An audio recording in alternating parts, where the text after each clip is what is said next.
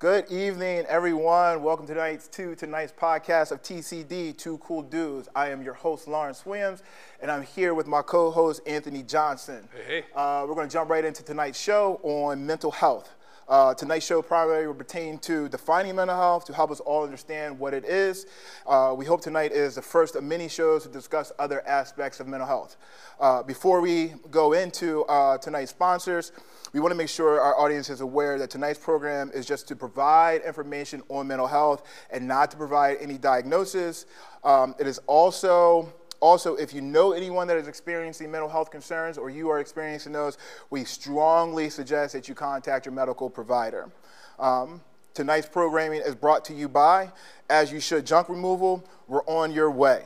Uh, Lawrence Williams Health Insurance, convenience, choice, counsel, more than just health, located in Gettysburg. And also by Weaver Accounting Solutions, who, which offers booking, taxes, and payroll services to local businesses and individuals, now located on High Street in Gettysburg. And we'd like to have a big thank you to Community Media of South Central PA for providing us with this opportunity uh, to bring this programming to you tonight. Awesome. Good evening, everyone. I am Anthony Johnson. As you know, this evening we will be discuss- discussing mental health. Uh, this is something that many of us have experienced in our own personal life um, and know someone that has. According to the National Institute of Mental Health, mental illness, I'm sorry, according to the National Institute of Mental Health, mental illnesses are common in the United States. It is estimated that more than one in five U.S. adults live with a mental illness, 57.8 million in 2021 alone. Mental illnesses include many different conditions that vary in degree of severity, ranging from mild to moderate to severe. So you, talked about the number of 57.8 million of you know Americans alone um, struggle with mental illness. I know that the show is brought on to to everyone just because you and I have had that conversation Indeed. of our own personal struggles, and we were talking a little bit about that before it started. Uh, can you give me a brief explanation of your personal struggles? You know, 30 seconds, 45 seconds of what you've experienced. Yes, indeed. Um, you know, as an adolescent, you know, you grow up in, you know, I'm, I'm from Baltimore, so as an adolescent, um, I dealt with a lot of, uh, I guess, trauma at that age. Um, from the age of two on to the age of 14, um, I was in group homes, foster homes, you name it. So um, that trauma alone, being in those facilities, uh, brought on a lot of mental health issues as far as depression, um, abandonment issues, things like that. So um, it definitely made me uh, vulnerable to a lot of uh, things as far as like relationships and things like that. Um, those became hard growing up, but um, that's why I'm, I'm, I'm excited to hear what Dr. Henry has to say because um, even as an adult, there's still some things that I'm trying to learn on how to deal with uh, mental health and deal with issues that I've you know had since I was a, a kid. Um, I personally have dealt with some of the same things, uh, just mental health wise, uh, being a, a college athlete, uh, being away from home, dealing with a mom that has had sickness. Uh, and we were neighbors at one Indeed. point, so you know we we've encountered each other on different occasions, but. I've struggled just, you know, as we were talking about, you know, like not being a parent at, at 41 and, Yes. and just some other things in my personal life that I have struggled with on um, just on how to cope with certain things that, that I am personally experiencing. Right. So having Dr. Henry on tonight to help us get through some of the things that we want to discuss Right. for our viewers is, is great because as, as you read that's, that, that statistic there, 57.8 million Americans, Million. that's a lot of people. Indeed. Um, and that's probably just people that are that have come forward and not Exactly. the people that haven't. Exactly. Um, so to help us, as as Anthony has already mentioned, is Dr. Henry, um, and I'd like to introduce her. Provide a little background on Dr. Henry. Uh, we attended Lehigh University together uh, back in 2001. Uh, we had a similar circle of friends, so we encountered each other often uh, with our, our group of friends. Um, so when Anthony uh, came to me about doing this. We, we talked about some things, and I said, I have a perfect person to, to do this. Um, and I reached out to her, and we literally had a five minute conversation on Facebook, and she was like, How can I help? And I was like, well, this is what you could do. Right. So she was more than willing to, to jump on. Um, I had posted about her credentials on, um, on my Facebook page as well as Anthony has. So I'll let her speak. So So, uh, Dr. Henry, we welcome you. Um, she's you not here in person, but she we can see her beautiful smiling face here on on the Zoom. Dr. Henry, can you go ahead and introduce yourself to our audience, please? Thank you so much for the introduction. Um, nice to see both of you. Nice to meet you, Anthony. Nice to meet you as well. My name is Dr. Racine Henry. I am a licensed marriage and family therapist here in New York City. Um, as L, who as I call him, mentioned, um, I went to Lehigh for my bachelor's degree, um, got my master's from Valdosta State in Southern Georgia, and my PhD from Drexel University in Philadelphia. Um, since then, I've worked with countless organizations and communities, from the military to working in homes with families and adolescents. Um, I opened my private practice called Sankofa Marriage and Family Therapy in 2018. Since then, um, I've been treating mostly Black couples and Black individuals on purpose. I also treat interracial couples and non monogamous couples as well. And I am also uh, a core faculty member at the Family Institute at Northwestern University. Awesome. Amazing. Can we get a kind clap for Dr. Henry, please? I mean, that is Thank amazing. you. Thank you. They can't hear. Thank you. Go ahead. All right, thank you, Dr. Henry. We appreciate you for being here. I am glad that we have someone with your expertise on the show. Um, but I do have a couple questions for you, and it's like a three-part question and then a one. Um, So the first one would be, how do you define mental health? What are mental health issues versus simple stress?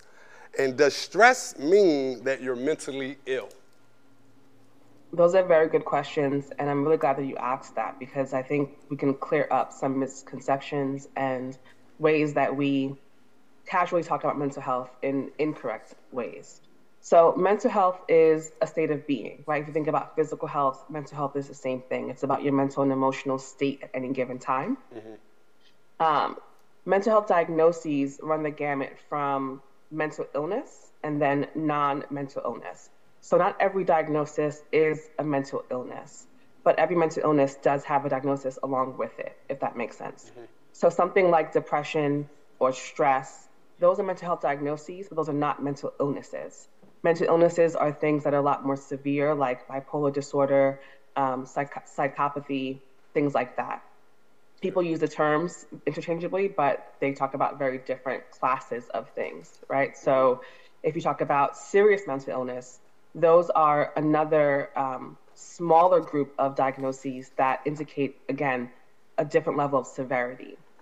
Um, how you know that you may have a mental health diagnosis or at least a concern. In the field, we normally look at how much is your preferred method of functioning impaired. So if you have depression or stress or PTSD or anything else, right, you could have a more mild diagnosis of it because you're able to function how you want to, but that thing is still sort of there, Gotcha. um, either picking at you or on your mind or um, showing up in different ways. And So- symptomology, so symptoms are the things that are, are when your mental illness or your diagnosis manifests. So if you're sleeping in, that's a symptom. If you're unable to go to work, that's a symptom. Right. If you're crying, that's a symptom. But there are people who are very functional who you may cross paths with and never think for a second they have any kind of diagnoses or anything happening with them. Um, and those are people who could be living with severe diagnoses or even mental illness, but they either have a really good hold on it, meaning medication, therapies, whatever other treatments they um, find to work for them, or they're people who know how to navigate their diagnoses or illnesses so well that they suffer in silence.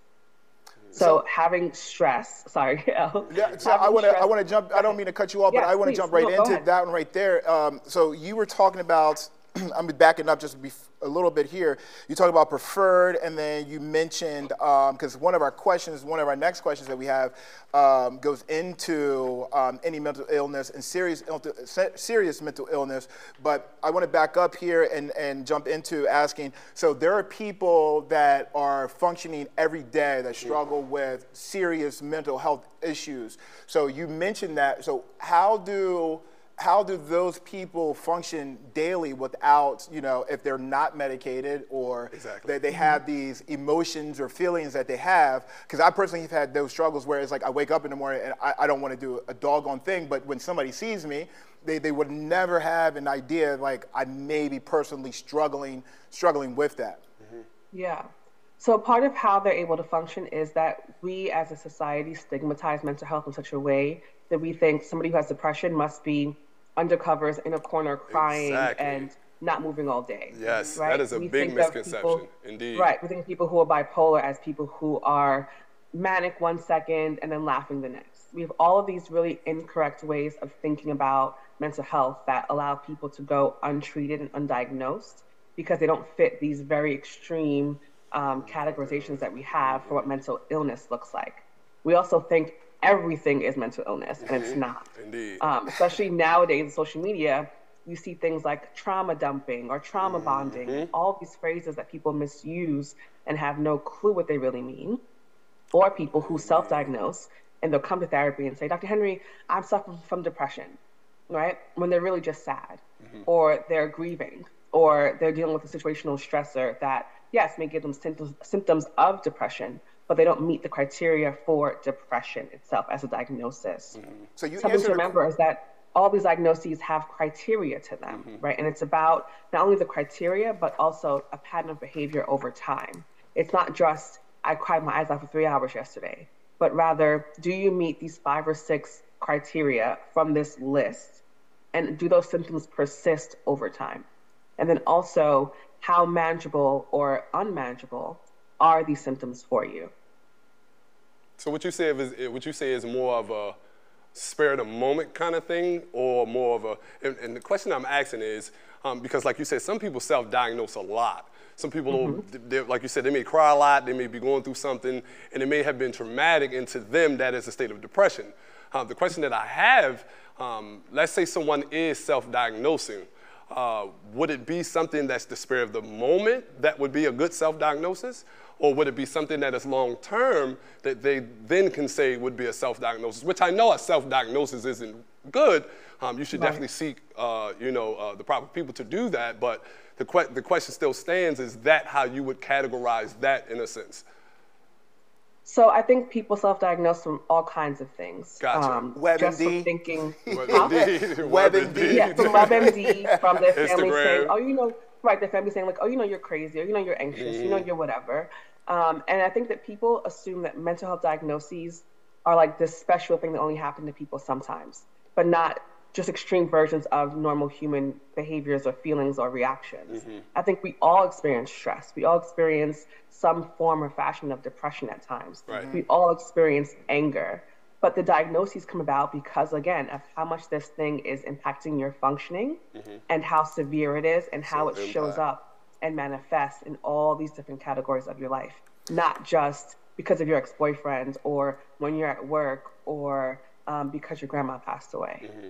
So one thing that you have mentioned is one thing that you have mentioned a few times are uh, you have mentioned pattern of behavior over time, and then how it impacts you habitually uh, every day. So if if, if if if if would that be a better way to uh, I, I want to say an easier way to define mental health or excuse me or like consistent patterns of behavior um, and then how those pattern of behaviors affect you daily on like your daily habits of getting up and, and brushing your teeth getting up and, and taking a shower or getting something to eat uh, would that be another way to I, want, I don't want to say simplify because again, this is not a this is not for us to diagnose or for somebody to say, oh, well, Dr. Henry said, you know, this X, Y, and Z. But as a medical professional, would that be something that you look deeper into? What, would, what how would you ask someone that you know to, to get that to, to get an understanding of those things from them? Yeah, so I want to be clear about the terms that we're using, right? Um, I think you're asking how do we better simplify mental health issues and not mental health itself, because again, mental health is a state of being. Um, as a psychotherapist, I'm not a medical professional. I'm a mental health professional. Okay. And I want to be clear about that, not to be nitpicky, but because people, again, confuse some of these terms and where to go for for the right help. So, as a mental health professional, I'm not um, prescribing medication. Um, I will diagnose, and I can and do diagnose people. Mm-hmm. I'm not giving you um, psychological like, testing or assessments that can then um, categorize you in other ways. So I may use assessments to help with treatment, to figure out how severe something is for you, maybe to help you better put to words what you're feeling and experiencing. Um, and so I think everyone can ask themselves or think about what I have tell, tell clients is, you know, think about your normal, like your baseline when you know that you're feeling good, maybe not your best, but you're just feeling good. What are the things that you're doing? How much are you eating? How many times a day are you showering? You know, are you being social? What are your habits? When you start to stray from that baseline, that's when there may be some mental health issues cropping up for you. And it's important to have people around you aware of what that baseline for you looks like because often others can tell that something's off with us before we can tell it's off with us. Mm-hmm. So if your friend is able to say, you know, you haven't really been showering the way that you normally do, are you okay? Then you can maybe be aware of the forest for the trees, right? Of what you're sort of stuck in and what you're going through. Because again, it may not look like this big, huge episode. It may not look like something that is so stark or different that you can then say, oh, this happened, so I know something's wrong with me but it could just be that you're quieter, you're more withdrawn, you're harder to reach, um, you're not as social, you're not eating the same. And those habits can be subtle, but they can be, not all the time, but they can be a sign of maybe needing to talk to somebody and figure out what other resources or help could benefit you at this time. Indeed, good stuff. Um, yeah. I, I, have a question here for you. Um, so I wake up this morning, so this is just for the people out there that, that do the self diagnosis. You wake up this morning and you don't feel like taking a shower and you don't feel like eating. It doesn't necessarily mean that you are clinically or like you have a mental health issue. Is, is, is that a fair statement or? No. If you wake up today, you don't feel like taking a shower, that could just be today. Right. If gotcha. three weeks later you still feel like taking a shower, in all those days since, that could be a sign of something. Yeah, that was the right? question. That was the question I was asking earlier. Do you? Yeah. Yeah. Is it is it something that is you know the spare of the moment kind of thing, or is it something that's long term before you uh, mm-hmm. uh, begin to to say, okay, now I have an issue? Right, and so there's a spectrum with that too, right? So if you're someone who feels like I've been pretty healthy, I hate the word normal, so I like to say healthy for mm-hmm. most of my life, and I have an, uh, an outburst or an incident maybe you have a sudden you know spurt of violence or you find yourself reacting at, at an extreme to something that would normally give you like a lower reaction mm-hmm. that could be a sign of a more serious mental illness that has gone unchecked right there are things like schizophrenia bipolar mm-hmm. other um, mental illnesses that do sort of um, show themselves in these manifestations that feel very out of the ordinary and feel very spur of the moment. But chances are there's been a pattern that maybe you haven't been noticing or that you haven't been aware of because it's been written off as, oh, that's just boys being boys, mm-hmm. or, you know, you had a bad day, or everyone in that family has that, that rage or that acting out gene or whatever mm-hmm. it is that people might say to you. So it's not very often that someone's mental illness just shows up out of the blue one day for no reason. Exactly. Barring some other tragic event like a trauma mm-hmm. or a serious physical accident or even some physical diagnoses can bring about mental health diagnoses. Um, but most often, the criteria is based on these things happening over time. So, would you, would you say it's, it's kind of like a trigger almost? Mm-hmm. Let's say something, because I, I, I firmly believe, and this is going to lead into the next question as well. Um, I do firmly believe that uh, mental health is something that is not something that just occurs. It's something that has been uh, maybe laying dormant for a long time, um, but something triggers it, and then you react to it. Um, unbeknownst to you, why you're reacting in the manner that you're acting in, um, but the whole time you've been dealing with these issues and you don't even know what they are. Um, and you kind of hit on this already, Dr. Henry. So the next question I would have is, um, we talked about the AMI and the SMI. Um, and we know that some people walk around smiling who are struggling with mental health. Uh, what are the signs that someone is struggling with mental health? Even the ones that are walking around um, smiling, like how do we, uh, prime example, we know Twitch. Uh, he was um, on Ellen. He was Instagram. He was Instagram famous. He was he was a dancer. Um, and 24 hours prior to his uh, death, um, he was smiling on camera right. with his family. Right. And then within a 24 hour period, he had committed suicide. So, mm-hmm. how do we know um, in a sense, without knowing? Is the question I would have. The hard part about it is we may not always know, mm-hmm. right? If a person wants to deceive you, they will. Um, and most often, people who are experiencing suicidal ideation want so badly to not feel what they're feeling. Mm-hmm. And in our society, in most cultures, you can't say out loud, I'm thinking about hurting myself mm-hmm. without people reacting in a very big and scared manner, mm-hmm. right? I don't think we have enough training socially about how to deal with someone who has a suicidal thought or plan or ideation. And that's fair because most people walking around are not mental health professionals. So where would you get that training from? Indeed, but I right. think if people were able to talk about this in a more uh, calm way, in a way that wasn't so scary or frightening for those around them, then they can maybe get the help that they need.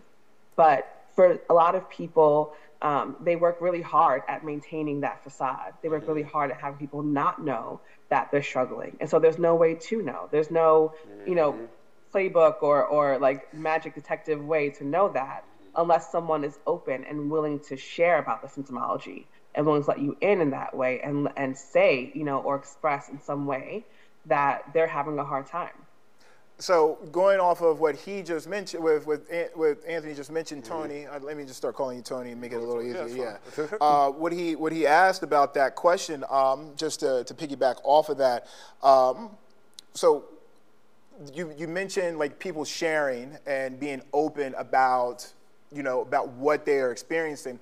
Um, have you seen that more with you know the things that have happened with, with COVID, and I don't want to I, I refrain from being political, but just have you seen people stepping away from being open about what they experience in their traumas to, to share with someone like you or to seek help? Like, what, what let me, I guess I, I want to know is what prevents people from like opening up. Mm-hmm. Like this this man is, you know, works with Ellen and, and there's there's there's plenty other people that out there, celebrities, and and just off of my Facebook feed alone, you know, in the last few days, I've I've seen people make comments, uh, and I personally, you know, do my thing of, of reaching out to individuals, let them know that you know. I'm here if you need it, but what, what do you think keeps people from sharing and expressing these emotions and, and feelings? Good question.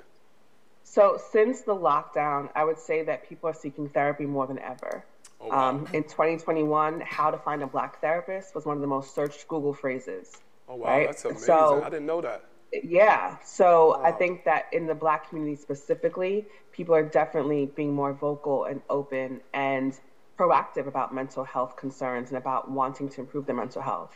Um, what keeps people quiet is the stigmatization of it, uh-huh. is the reaction, right?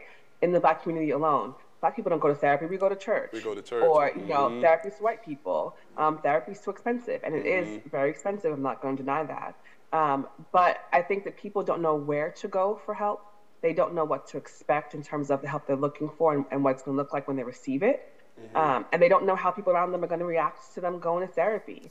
I've been a therapist now for 14 years. Mm-hmm. I still have friends and family who say like, "Oh, you're not really a therapist. You just talk to people. Like, you know, therapy's not like a real thing, or people don't really come to therapy." And I think there's this fear that if we start speaking life into mental health concerns being a real global, mm-hmm. everybody experiences a kind mm-hmm. of thing, mm-hmm. we're then forced to look at our way of life. A lot of ways, there are a lot of ways in which American lifestyle, North American, United States lifestyle mm-hmm um, contributes to mental health issues being rampant and out of control. Indeed. Right. And I could sit here and list them all day long, but everything from the healthcare system to, um, you know, what we eat mm-hmm. to our media that we consume, all of those things definitely do not help our mental health improve and mm-hmm. stay at a good level. yeah. And a big part of that is we treat mental health as separate and apart from physical health mm-hmm. when the two things are so intertwined mm. that you can't possibly say one well, stops and starts here and the other one doesn't. Sure. The, que- the question I have, um, and, and, speaking on because we do know in the black community, uh, mental health is very high, very high. Um, and, and, and, the reason being is because um, in the black community, as, as youth, um, we, we've dealt with a lot of things growing up um, you know, living in different neighborhoods and things of that nature. Um, and like you uh, just said, um, black males, so to speak, and not taking away from black women, but black males, so to speak, is looked down upon as weak if I'm saying I have mental health issues or I need to go see therapy, bro, I'm dealing with this. You're looked at as weak. How would, how would you then um, tell that man to, hey, it's okay um, to go and speak to someone? How do you then uh, speak life into that individual um, and console the individual when, when he's dealing with those issues? Because I believe that the reason we don't give that insight and that speak that life because we don't know how to. Preach. So how do we do that to our brothers and to our sisters? How do we speak that life into them um, when they're dealing with these mental health issues and they're coming to us saying, "Hey, this is an issue." Mm-hmm. So I did my whole dissertation on black men, right? And I and I thank I you, appreciate you. I learned a lot about just what black men go through in this country, and part of why I did that was because there isn't much research about black men, mm-hmm. especially when it comes to like romantic relationships and and things like that. Um, and so I found that black men are truly an endangered species in a lot of ways. Mm-hmm. That black male babies die more than any other baby. Um, black men die younger than anyone else does. Mm-hmm. Um, you know, health disparities, all of these different things. And when it comes to defining like manlyhood or masculinity, I think that's where the change needs to happen. That that definition of what it means to be a man mm-hmm. has to be expanded to uh, include things mm-hmm. like asking for help. Can I stop you right there one sure. second? No, one second. Oh. Um, I got two points here. One, to the viewers that are out there, um, I am stream- I, I, do have the feed up. So if you have questions, and I'm going to get right back to you, Dr. Henry, because because sure. uh, we were talking about this prior to you just mentioning what you just mentioned.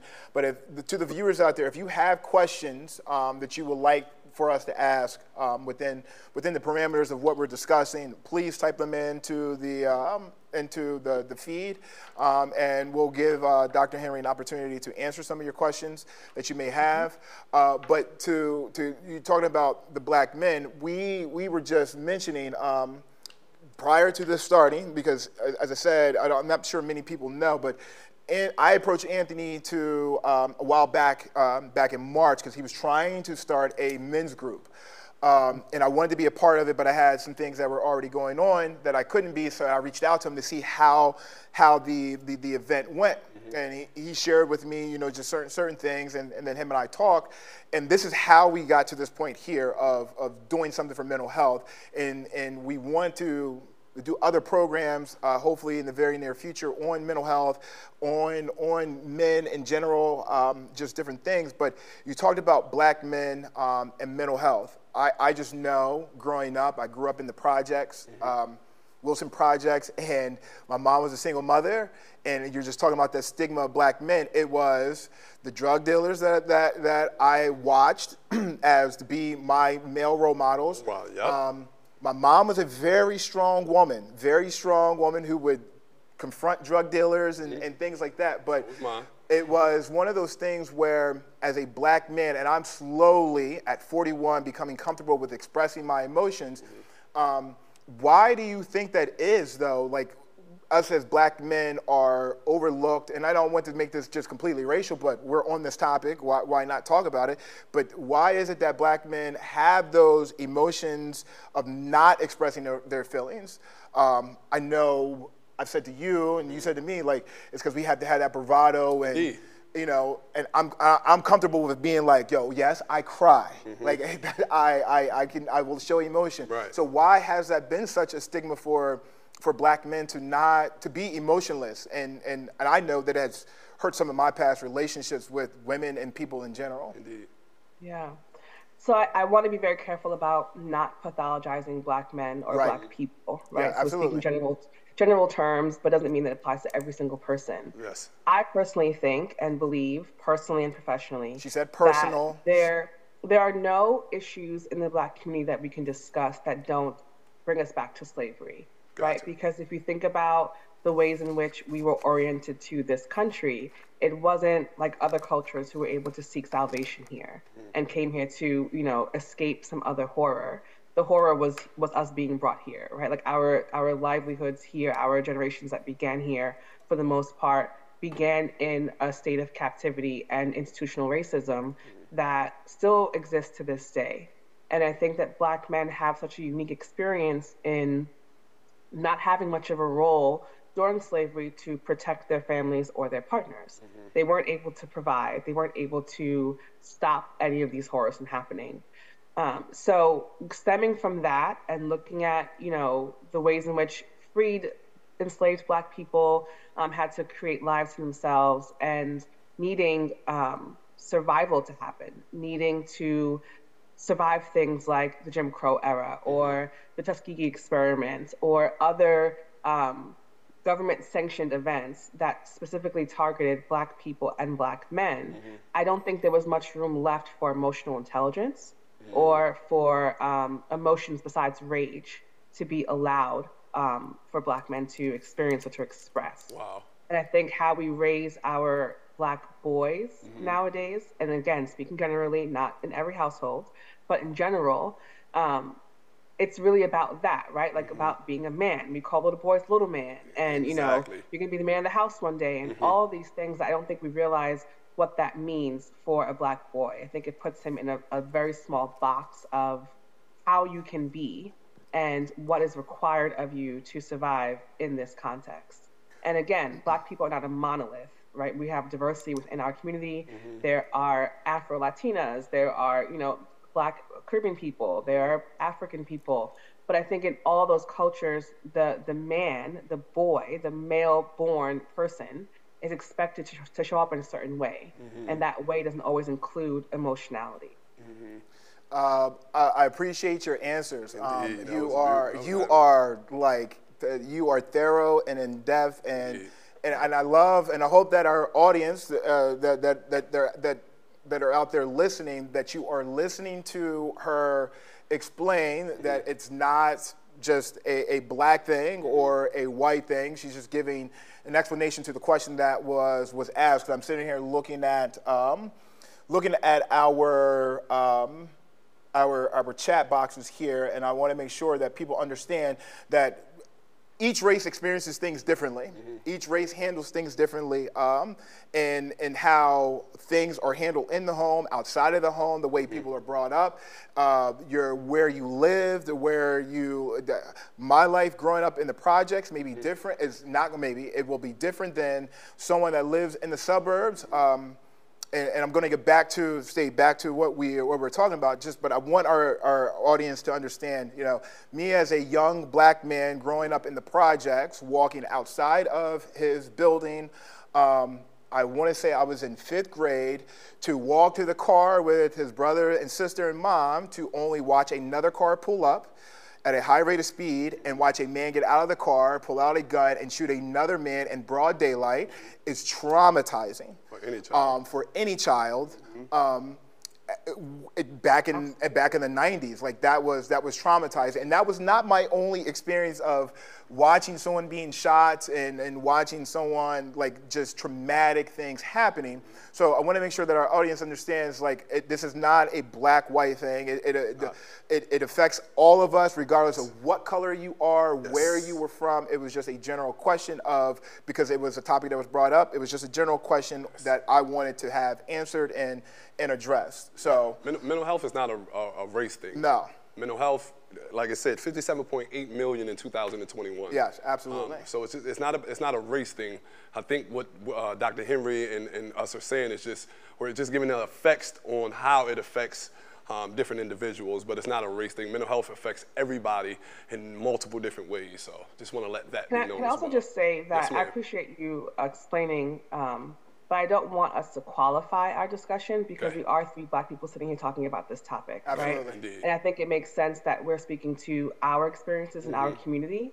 And I also think it's important that people who are watching who are black and are not black mm-hmm. hear this because this isn't spoken about very often and very plainly Indeed. without some other um, umbrella to make it justify it being a conversation. Indeed. Uh, and so if people are offended by hearing about this, I think they should think about what is triggering them um, and what is bothering them about hearing Black people talk about Black people related topics and do some exploration about where that comes from. Mm. So I want to say to you, so uh, so we have been working on like closing remarks, like we've been talking about mm-hmm. all kinds of things because we are hoping to really take this and, and turn it up and make it something that, that we can really do on maybe a, a bi, bi-monthly basis, monthly type of thing, whether it's talking about mental health or just other aspects. But mm-hmm. you say that, and, and our closing response, and I'm going to go ahead and say this right now, go ahead. if it's okay. Okay, go ahead. Um, our, closing, our closing response is our mission is bigger than us and our focus is not what they are talking about. Mm-hmm. It is not what other people are talking about. It is what we are talking about. Mm-hmm. Um,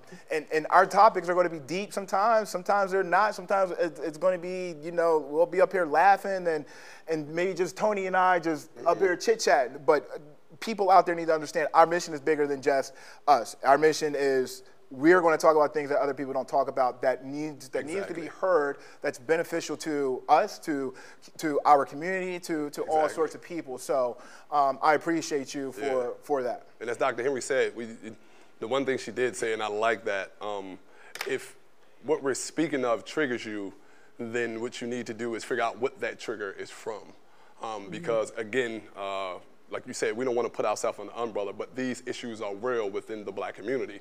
Um, and these things need to be spoken on and these things need to be heard. Um, so again, thank you, Dr. Henry, so much. Um, but yeah, go ahead, you can continue, I'm sorry. Um, so I have, um, we talked about some other, some other uh, topics already. Um, so from health from healthdirect.gov, um, there are various types of mental health illnesses that include mood disorders, anxiety disorders, personality disorders, uh, psychotic disorders. Um, those were the four classifications that they gave us. Uh, my question to you are: Are there any other classifications or type of mental illnesses that that are not spoken about at a greater detail, or or how do they classify, put those those four into classifications for, for mental health. Maybe I'm not wording my question right, um, mm-hmm. but how is. So those are the four like umbrella terms, and all the diagnoses fit under one of those categories. So um, something like antisocial behavior is a personality disorder. Um, depression is a mood disorder. Um, okay. Those terms have quite a few diagnoses under all of them, and that's just a way for us as mental health professionals to sort of know what part of functioning we're talking about okay. when we're talking about a certain diagnosis. Okay. Oh, oh, so, so like oh. a behind the curtains kind of thing. It doesn't really have to mean much for the person with a diagnosis because your diagnosis is what it is, what it is regardless of what you know umbrella it falls under. Okay. Okay. I got a question there then.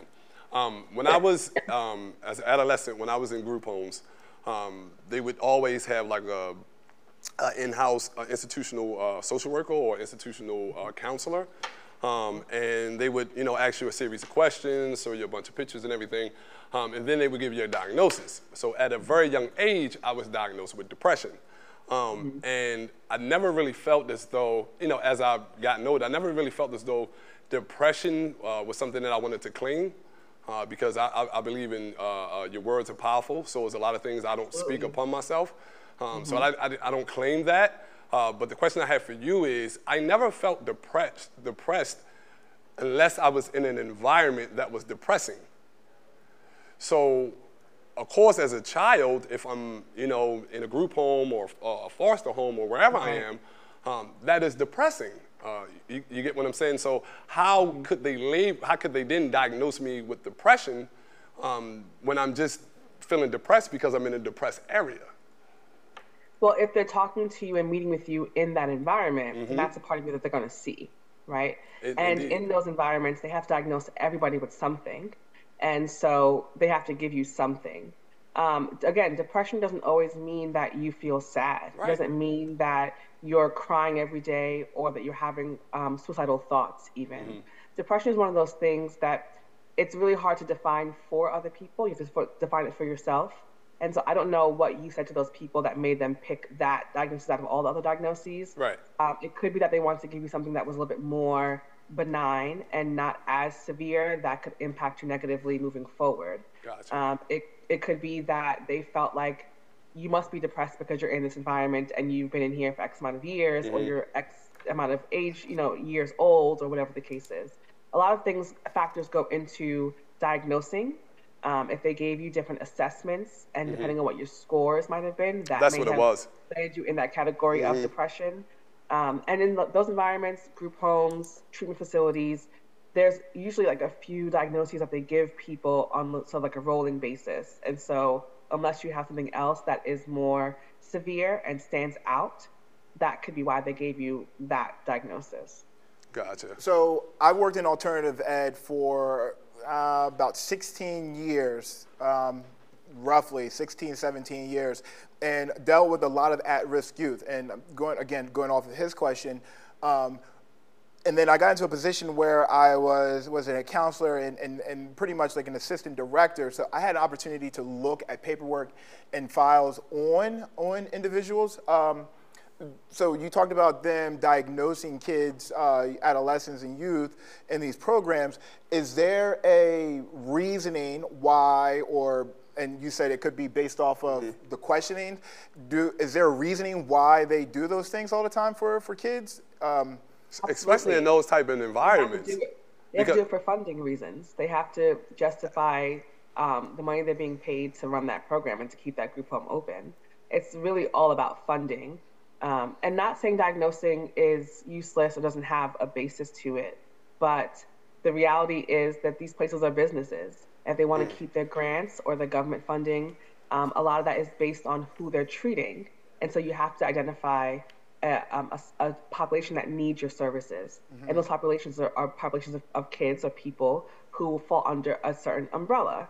And that umbrella is usually a diagnosis. So there are grants for kids who are depressed. There are grants for kids who are wow. at risk youth. There are grants for, and these grants aren't bad things because they do provide services. Um, they aren't all bad because they do keep businesses open and keep people employed and allow people like myself to treat other people mm-hmm. who need the treatment. Um, but a big part of diagnosing is about funding and, and dollars. That, it, I, I, that goes right into the next question because you, you, just unloaded a lot there. Because that goes to the next question. Um, because this is what I had, again, I spoke to you about when I was diagnosed, they diagnosed me with depression. Now, um, again, I don't claim it, but suppose I was an individual who at an early age decided to lean on them diagnosing me with depression, okay? Um, and this is not even the case uh, because the question states, what are some common misconceptions about mental health and therapy? Um, let's say that's not even the case. I, I, don't have depression, but this is something they've given me. But now I've lived my whole life off the misconception of what was told to me by an individual um, who holds a, a, degree in a certain practice um, that states she can give these uh, uh, uh, uh diagnoses. So how do you tell a person like me um, not to listen to it or or to listen to it without, you know what I mean? Because that could hurt a person, any child. If I'm telling a 13 or 14 year old, hey, you're dealing with depression, um, because everything that you're going on in your life, you're dealing with depression. And now that 14 year old decides to carry that on until 30, 35 years of age. And in doing so, that adolescent is taking uh, prescribed medication um, and things of that nature because they're leaning on that. So how do we yeah. get away from that and not harm or, or, or again, what are some of the mis- uh, common misconceptions about mental health and therapy? Like, how do we get away from that and not send people to therapy who really don't need it? Um, the the short answer is we can't always get away from it. You know, Indeed. and that's why I think that mental health professionals, people doing diagnosing, need to be properly trained. They need to be qualified and held to standards and ethical codes that we have mm-hmm. in the field um, to ensure that they're practicing in an ethical and safe and healthy way. That's not always the case, mm-hmm. right? And it's not always true that people are misdiagnosed necessarily because your mental health, your way of living, your state of being can change as you mature, yeah. as you have different experiences, if your quality of life changes, you know, mm-hmm. all those things can impact a person's mental health. If you mm-hmm. develop physical health concerns, that could impact your mental health. So diagnoses aren't always stagnant; they're not always lifelong things. Um, you could grow and develop out of a diagnosis, mm-hmm. or you could have it for the, for your whole life, but it impacts you at varying degrees. So there's really no way to say if X, Y, and Z happens, ignore a diagnosis. Right. But if A, B, and C happens, hold on to it. I would say that if you have concerns about your mental health and your your way of life and how you're feeling in your bones, then keep talking to people about it, right? Mm-hmm. Keep being assessed. Keep being in therapy or talking to whoever's medicating you about the medications you're on. Because not every medication is the right one for you, the right one at that time, right. or with your body chemistry. Mm-hmm. You know, medication is, a, is its own separate thing that has all these different factors to it as well. If you're on medication, you should absolutely be in therapy mm-hmm. the entire time that you're on this medication because that professional can help manage the medication for you. Again, another person can see what you can't see, right? right? So if I have a client who's coming to me who's on medication, I can tell pretty quickly if they're over medicated, if they're under medicated, mm-hmm. or if they're on the wrong medication.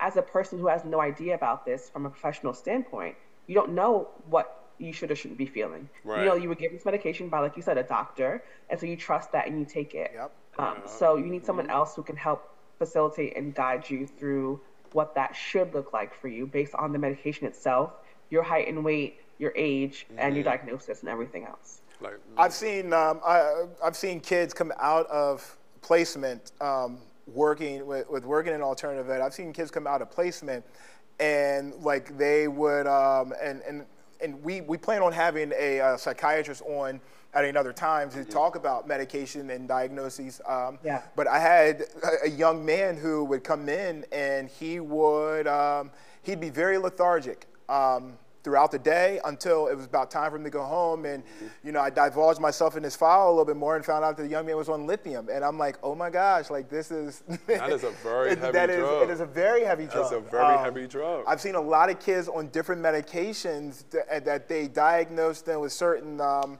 mental health issues, and, and that is the first thing. And, and I'm glad that we are. It, it's, it's actually have a family member who is going through um, who's getting who's getting her doctorate and becoming a doctor to to distribute medication. So it'll be great to have her on the show in, in the near future. But how do they determine that? Or I want to say how do they determine?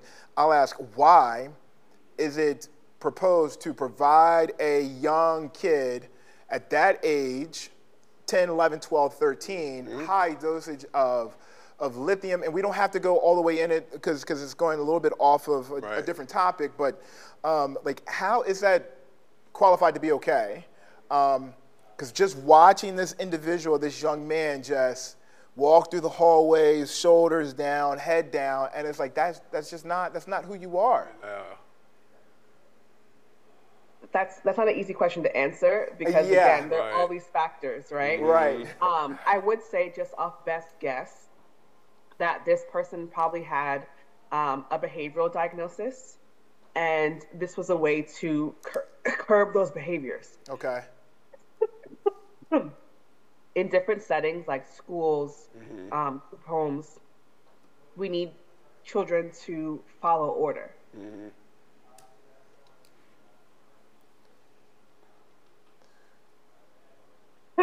Sorry, my allergies are. No, you're fine. You're okay.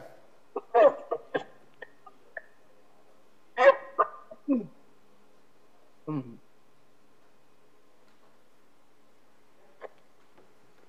Sorry. So we need children to be able to, to follow order, right? Mm-hmm. We have teachers who are overworked, underpaid. Absolutely. We have group home um, employees who have so many things to take care of and to be on top of that this person or child being the problem, mm-hmm. you know, needs to be contained.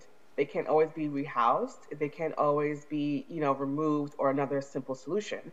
And so a lot of times behavioral health services and mental health services are used as a way to course correct versus actually help and heal. Mm-hmm. Course correct. You said it, you, keyword course correct instead of actually heal. And I feel like a lot of the uh, uh, institutions that I was in as adolescents, they did that course correct. It wasn't a lot of healing going on um, because in the end it was more so, you know, follow this rule, take this, hush your mouth, go lay in this number. You know what I mean? And I, I felt like putting up, being in that environment only catapulted me um, to, you know, to spiral. Yeah, man. to spiral out of control, to have other issues, to, and it's just like that was, it, where's the where's the help that is needed for children who are dealing with these kind of things, um, instead of just continuously medicating these children? How do we and, and, again, we, it's a lot of factors that go to that, so we don't have to touch too much on it. Um, but I really want to hit how do we help these children? Um, because we have a lot of children, especially in today's era of social media, Um, you Yeah, know, you, that earlier, you, yeah. you have to look a certain way, you have to be a certain way. How do we help these children get out of that uh, mindset that will catapult them into these issues later in life? children are only symptoms of their environment. Mm-hmm. And so, if we want to help the kids, we have to help the adults around them who can be healthier for Mm, I those like children. that. I like that. That was Right? heavy, indeed. People. Hold on one like- second. Hold on one Go ahead. second. Parents out there that are listening, Yeah, right. parents out there that are listening. Right. You are part of your children's We- problem. yes. I, I was going to say we. I don't have any kids, Yeah, we. but we, but we have to do better for our kids. Indeed. We have to do better for our kids. I heard you, Dr. Henry. We I- have, But we, but we the, have to but the be. parents, uh, if you like, so my training as a marriage and family therapist Mm-hmm. is not about marriages and families. It's about systems, right? Mm-hmm. Systems Mm. and how we relate to each other within those systems and across systems. Right, system. So if you think about this systemically, that the kids are a symptom of their household, mm-hmm. their parents are a symptom of their social environment. That social environment is a symptom of our larger institutions as a culture and a country. Mm-hmm. So it's a top down thing. It should be a top down approach of we need different laws to create different environments so that parents can function differently Right. and can raise their children differently. Right, Nothing indeed. is happening in a vacuum. So all of these things are impacting one another. Like you said, growing up in the projects, if your mother had different resources and you grew up in a different neighborhood, you wouldn't have been traumatized by seeing someone get shot, right? You mm-hmm. wouldn't have been there to witness that. Right. And maybe that wouldn't have happened because those people would have had different resources and had different options. And again, this is not pathologizing or saying all about people who are poor live in the projects and shoot each other, but rather that these are very real realities that our kids are dealing, Dealing with, Yeah. indeed. children who, who live in better neighborhoods are dealing with different mental health issues because of Yep. those environments. Yep. So if we think about what are we doing to our children, we have to sort of keep going up the ladder to what's happened to us as a whole Mm-hmm. and how is that trickling down to our children. Um, I'm going to take a step back here because you talked about quality of life changes um, and, um, and, and how that also affects and changes your mental health. And we're running almost out of time here. We have about nine minutes left in, in the show. So I want to ask this question and then we'll um, ask you some, some final questions here just about you and then we'll, we'll close, out, close out the show.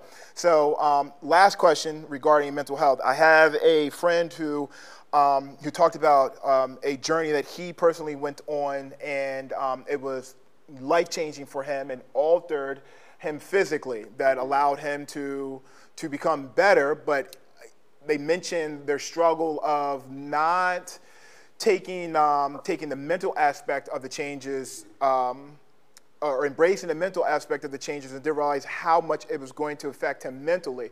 So I say this because you talked about the physical. Um, you put physical is physical to mental; they go together. So it was a significant physical change that this individual went through, but mentally he didn't go through that change together. So if you could give us a brief um, explanation to how does how does physical change affect your mental change? On several levels. The first is that when you have a physical change, your literal body chemistry changes, right? So there are different hormones that may be imbalanced. Um, you may be introducing different substances in your body to heal your physical illnesses or address the physical changes. Um, and those things are going to impact your mental and emotional health. Anything that is foreign to the body, that's intro- introduced to the body, is going to have an impact, good, bad, or indifferent. Um, so if you're going through a physical change, whether it's pregnancy, breaking a limb, um, you Weight know, loss. having a necessary surgery, whatever it is, there is likely a mental or behavioral component to that because it's happening in the same body, in the same entity, Indeed. right? So we have to think about how are we responding to things like even getting like teeth removed, right? Or having a migraine all those things impact your mental and emotional health. You know that when you're an athlete and you have an injury, Oh, you're man. thinking, damn, I can't play anymore. My future is ruined. I worked so hard. I'm disappointed. All that is mental and emotional things that we take as like, oh, it's part of being an athlete. As part of the, you know, part of the game. And we don't think about what kind of impact that can have long after the season's over, long after the injury is healed. That may stay with you and really change the course of your life because of that one moment or that one experience. So we have to think about these two things working in tandem and think about addressing both things and not just one or the other. Indeed. Thank you. Uh, I'm going to check to see how much time do do we are we ending right at seven at 7:30. We, we may need another another few minutes here because we want to we want to Yeah, close we- this, this out is good properly. stuff. It's definitely This- I'm some good say, this stuff. some good stuff. Um, so we talked about misconceptions of mental health therapy. We talked about that earlier because that was one of our final final questions here. So we're going to ask some things about you, so our viewers can get a chance to know you a little bit um, before we close out, and then we'll let you go, and then we'll close out the show. Okay. Close the show out. All right. Um, so Dr. Henry, Can I, what? actually, can I answer the question about misconceptions about mental health and therapy? Yes, Yes. absolutely. A chance to answer that. Yes. Yes. Um, so one of the biggest misconceptions about therapy is that therapy is always the answer, that it always works. As a therapist, I can tell you therapy is not always the answer and it does not always work. Um, therapy may not be the answer at that moment, right? You may have the wrong therapist, and that is a thing. You can have the wrong therapist. Um, you can change your therapist. You can challenge your therapist. You can tell them, this isn't working for me, or I don't think we're, we're a good match, or I need a different person to help me. Um, I think it's important that people are empowered in their therapeutic journey because this is about you and your like healing. It's Empower. about it's about you finding what you need, and therapy has the best chance of working when there's a goodness of fit. Indeed. You have Oof. to like the you. therapist; they have to like you enough to work with you, right? You don't have to be friends; you're supposed to be friends, but you do have to feel like I can talk to this person and be open and honest with them and be vulnerable with them. Mm-hmm. Your therapist should not be your friend. They should not, um, you know, only gossip and laugh and kiki with you. They should be challenging you. They should be giving you feedback. Awesome. They should be facilitating you changing, not telling you what to do, not giving you advice, but helping walk with you through whatever changes and journey you want to have, not what they want for you. Indeed. Um, another misconception about therapy is that it has to cost a lot of money. It doesn't have to. Um, there are a lot of programs and ways to access free therapy. There needs to be a whole lot more for sure. You, if you talk to a therapist and they say, This is my fee, this is my cost, you can ask them, Do you have a sliding scale fee? Do you have any pro bono sessions or pro bono times that you offer? Because they might, but they're not going to lead with that, right? Because they need to run their business too, and that's Indeed. understandable. Um, you can if you're near a college or university you can call them and see if their their counseling center treats people in the community because they might right? So maybe you have to be seen by an intern or someone who's unlicensed but that's still a way to start your journey towards better mental health. Um, another misconception i think about therapy is that it has to last forever. It doesn't have to. There's a lot of brief therapy or short-term therapy. Um, therapy should end at some point unless you have a very severe mental illness or other concerns or you don't want it to end, that's okay too. Um, your therapist doesn't have to look like you, but you can find one that does look like you and you can want that and ask for that, and that's okay. Um, and also, you don't have to go to therapy alone. You can bring a friend to therapy with you if you want to. You can go to therapy with your partner, with your family, with whomever you feel comfortable being in that room with. It doesn't have to be just one on one. Um, it doesn't have to be just talk therapy either. You know, there are all kinds of ways to get therapy in different avenues that I'll talk about um, a little bit later on. And the important thing is that you feel good about the therapy you're receiving. And if you don't, you should change it immediately. Indeed. Thank you. Appreciate that. Um, Dropping jewels. You're Dr. dropping a lot of jewels out here. I'm Dropping glad that it's recorded so we can go back and, and, and splice this up and put some clips out there. Um, so I don't think we got anything from the viewers. Uh, we, they were working on getting the questions uh, from the viewers here for us to ask. I don't think we have those yet. Um, but I want to ask you, what led you into? So we have a few questions here, and then we'll segue our way out. Um, what led you into this field? I started um, at Lehigh as a pre med major, and sciences and me don't really get along. So that was very short lived. Especially at Lehigh. well, I should have known from high school, but you know, I kind of played myself going into college with that. But um, so I switched to a psychology degree because I, you know, I think everybody goes like default psychology when you don't know what else to do with yourself in, in undergrad.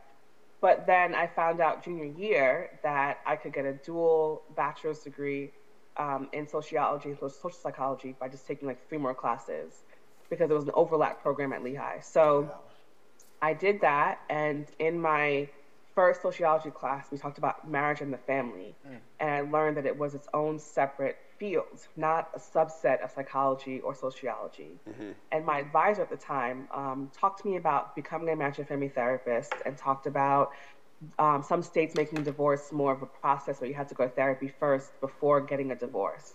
And so he's like, you know, you're gonna there's gonna be a big need for therapists if you want to go into that field. Mm-hmm. So I did my research. I researched everything, and found, you know, the organization found that there were schools that were accredited by a different governing body, so that they decided this is what therapists should be learning and how they should be learning it, mm-hmm. and set a standard. And that really appealed to me that it wasn't just do what you want, but rather this is how it should be done.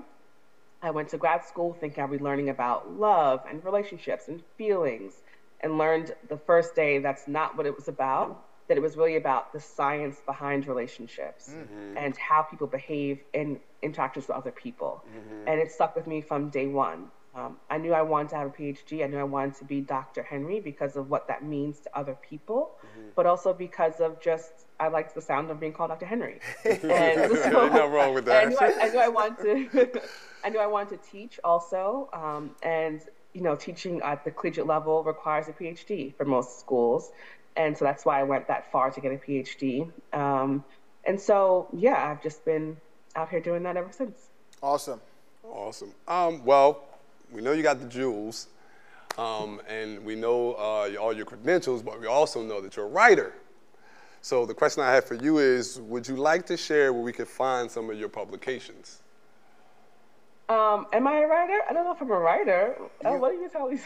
you you you've read? I just read an article that was that an article that you just oh, wrote. Oh yes, I contribute to a lot of articles. I don't write them myself. Journalists write them and they ask for my expert opinion or feedback about mm-hmm. something. Mm-hmm. Um, I have written a cookbook, so I do with couples therapy. I created my own model of couples therapy called integrative culinary therapy, where um, couples are really challenged to develop intimacy from a cultural level. So, learning more about each other's families of origin, who raised you, who taught you about relationships, and how does that show up now in your current romantic relationship. Okay. And what we do is we meet every other session in a cooking space, and I walk them through different cooking exercises that I came up with to help them work on things like solving problems, trust and respect with each other, um, problem solving, commu- communication, things like that.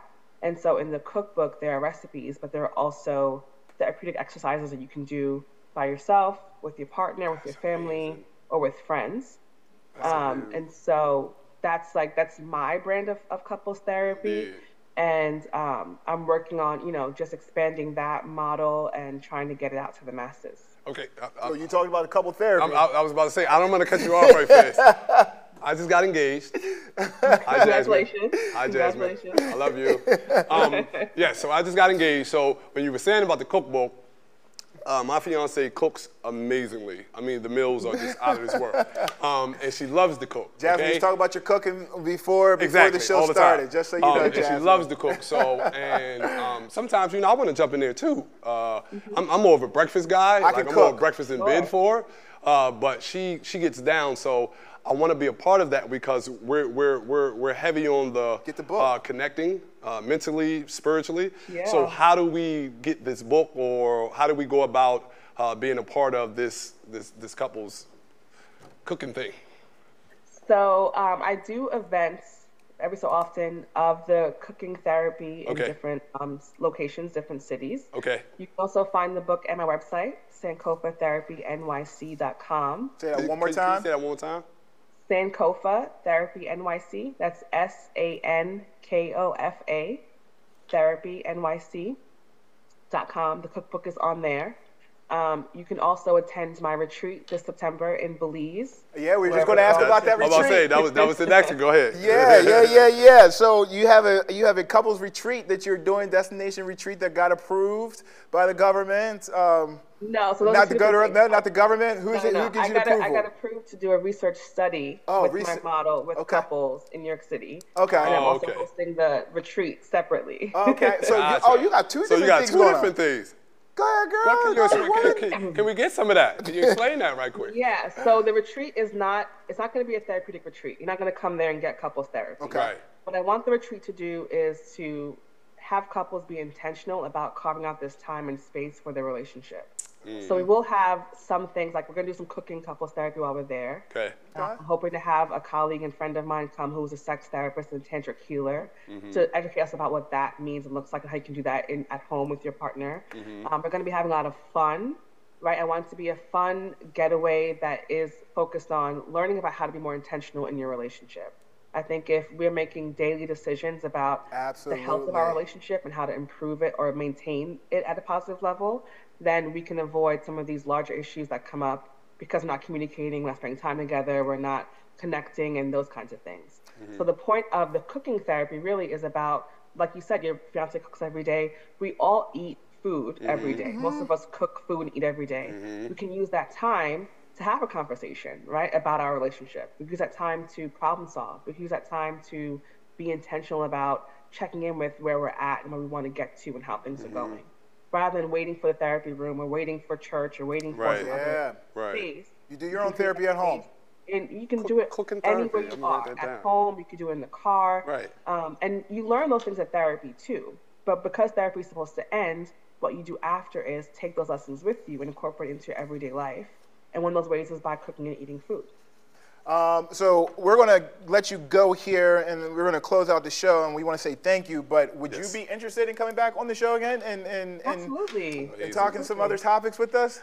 Yeah, I had a great time with you guys. We appreciate you, you. uh, very much. Um, I, I, I definitely, I want to say my thank you to you. He was so he was trying to say thank you to you earlier, but the mics weren't on, and, and it was Oh, that, okay. that, that that period where the mics weren't on. But I want to tell you thank you um, for being so willing and open to to coming on here with us.